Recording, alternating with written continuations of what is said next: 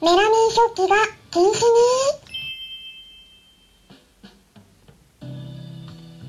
こんにちは。サラホリスティックアニマルクリニックのホリスティック獣医サラです。本ラジオ番組ではペットの一般的な健康に関するお話だけでなくホリスティックケアや地球環境そして私が日頃感じていることや気づきなども含めて様々な内容でイギリスからお届けしております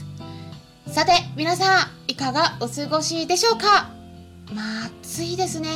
あの一昨日の配信でもイギリスは暑かったよってお伝えしたところなんですけれども昨日はさらに暑かったです。ついに30度に達しました。いやうちの猫たちも伸びきってましたよ。ダラダラダラダラしてて。ただね暑さに対する感覚って人それぞれで違うように猫もね動物も違うんですよね。でうちはね兄弟猫なんですけどもう正反対でカンパネルラはね寒がりなタイプなんで全然平気なんですけどジョバニがね暑がりなタイプなんで夏が苦手。うん。いつもね夏に体調を崩しがちなのでちょっとね気をつけて見てるところです。まあ私の方もね今まで暖かくてちょうどいいかなってお話ししてましたよね。でもねちょっとここまで来るとやっぱクーラーないときついですね。うちクーラーないんですよ。うん。イギリスはね一般の家庭であんままだねクーラーないんですけどちょっと今年に入ってからうちは扇風機1台買ったんです。でもねちょっと猫様に1台置いてしまうとジョバンニのためにね。でも他の部屋で使うことができないんであちょっとねもう1台必要かなって思ってきているところなんですけれども、まあ、あとねヨーロッパ洪水が起きてますからえー、これねイギリスの方ではやっぱり地球温暖化と関連してる可能性があるっていう風な感じでニュースで報道されています。日本もねちょっと災害の方今後気をつけていただくといいと思いますね。で、えー、ちょっとね最初に告知をさせていただきますね。7月31日土曜日の夜9時からもしくは8月5日の夜7時からどちらでも選べます。お薬に関する注意事項についていろいろとお話ししていきたいと考えています。はい。まあ、結構知られていない副作用のことですね。飲みダニとかフィラリアのお薬それから痛み止めあとはワクチンについて。使っちゃダメっていうことではなくて正しく知って正しく選んでいきましょうっていう内容になります。で今回の内容はメルマガ登録している方だけにしていきます。え無料でね登録できるので興味のある方は登録先概要欄に記載しておきますのでチェックしてみてください。さてですね昨日の夜ですね医療部屋っていうクラブでクラブハウスにて日本ペット栄養学会の理事でいらっしゃる獣医師の徳本和義先生にペットフードについてお伺いしていきました。どんな風にペットフードを選んだらいいのかとか添加物とか安全性などについてお話ししていただきましたね。参加してくださった方々ありがとうございました。まあだいたいトータルでも最高80から90名も来てくださったんですよ。すごい数ですね、うん、ペットフードやっぱり皆さん与えていらっしゃるものだからやっぱりねどういう風に選んだらいいのか、うん、気になってね興味のある方がたくさんいらっしゃったんじゃないかなって思うんですね。でも内容も本当に濃密でしたね、うん、徳本先生本当に詳しいのでもう昔ねペットフード会社にもお勤めされていたご経験もあるので、まあ、どんな風にペットフードが作られているのかも知っていますしペットフード安全法っていう日本の法律についてもすごく詳しい方なのでもうなかなか他では聞けないようなペットフード事情についてお話もお伺いすることができました。でねちょっとねペットフードに関わるお話からメラミンの話が出たんですね。はい。メラミン。皆さんご存知でしょうか？メラミン。はい有名ですよ。良いペットフードを選ぶには絶対に知っておいた方がいいペットフードの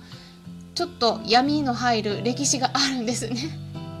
それはですね2007年の大量リコール事件と呼ばれるものです。メラミンが関わっていましたね。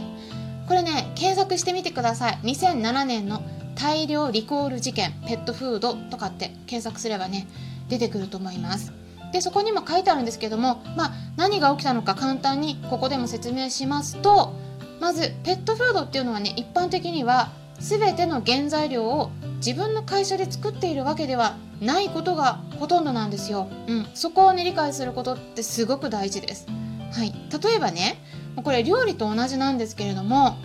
うん、最高品質の肉じゃがを作ろうと思ったらどうしますか？スーパーでまあ、例えば北海道産のじゃがいもとか人参玉ねぎさやいんげんとかあとはまあ松坂牛とかね。すごい高級ですけどあとはなんか群馬県産の下仁田こんにゃくとかもうなんか特別なものをねいろいろ調達してね調理しますよね。ペットフードもそれと同じことをしているんです。それぞれの原材料となる食材をいろんなところから購入してそれを混ぜ合わせてフードの形にしているんですね。でもその原材料としていろいろ調達してたものの中に中国産の商品があってそこにメラミンっていう物質が混入してたんです。でそれが入っているペットフードを食べたワンちゃん猫ちゃんがあちこちで具合悪くなって亡くなり始めたんですね。次々に。なのでこの問題っていうのはまあ最終的に調査が入ってメラミンが原因だったっていうことで分かったんですけれどもそのメラミン入りの原料っていうのはいろんなペットフード会社で購入されてたもんだから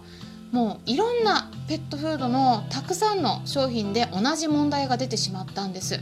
で徐々に報告が集まり始めてってもう件数がどんどん増えてってで、まあ、FDA から公式にちょっと公表はされてないみたいなんですがただその当時の、ロサンゼルス・タイムズから記事によると最終的にはワンちゃん猫ちゃん合わせてなんとですねトータル約8500頭が亡くなったっていう報告が連邦警察の方からされていたと記載されてあります。でこれってメラミンが入っているってどのペットフードにも表記されてなかったんです。ペットフード会社も気づかなかったことなんで。でもね、なぜかっていうとそのねペットフード会社がそれぞれ入れたものじゃないからなんですね。うん、大元の仕入れてたその先の他のところの原料に入ってたからなんです。なので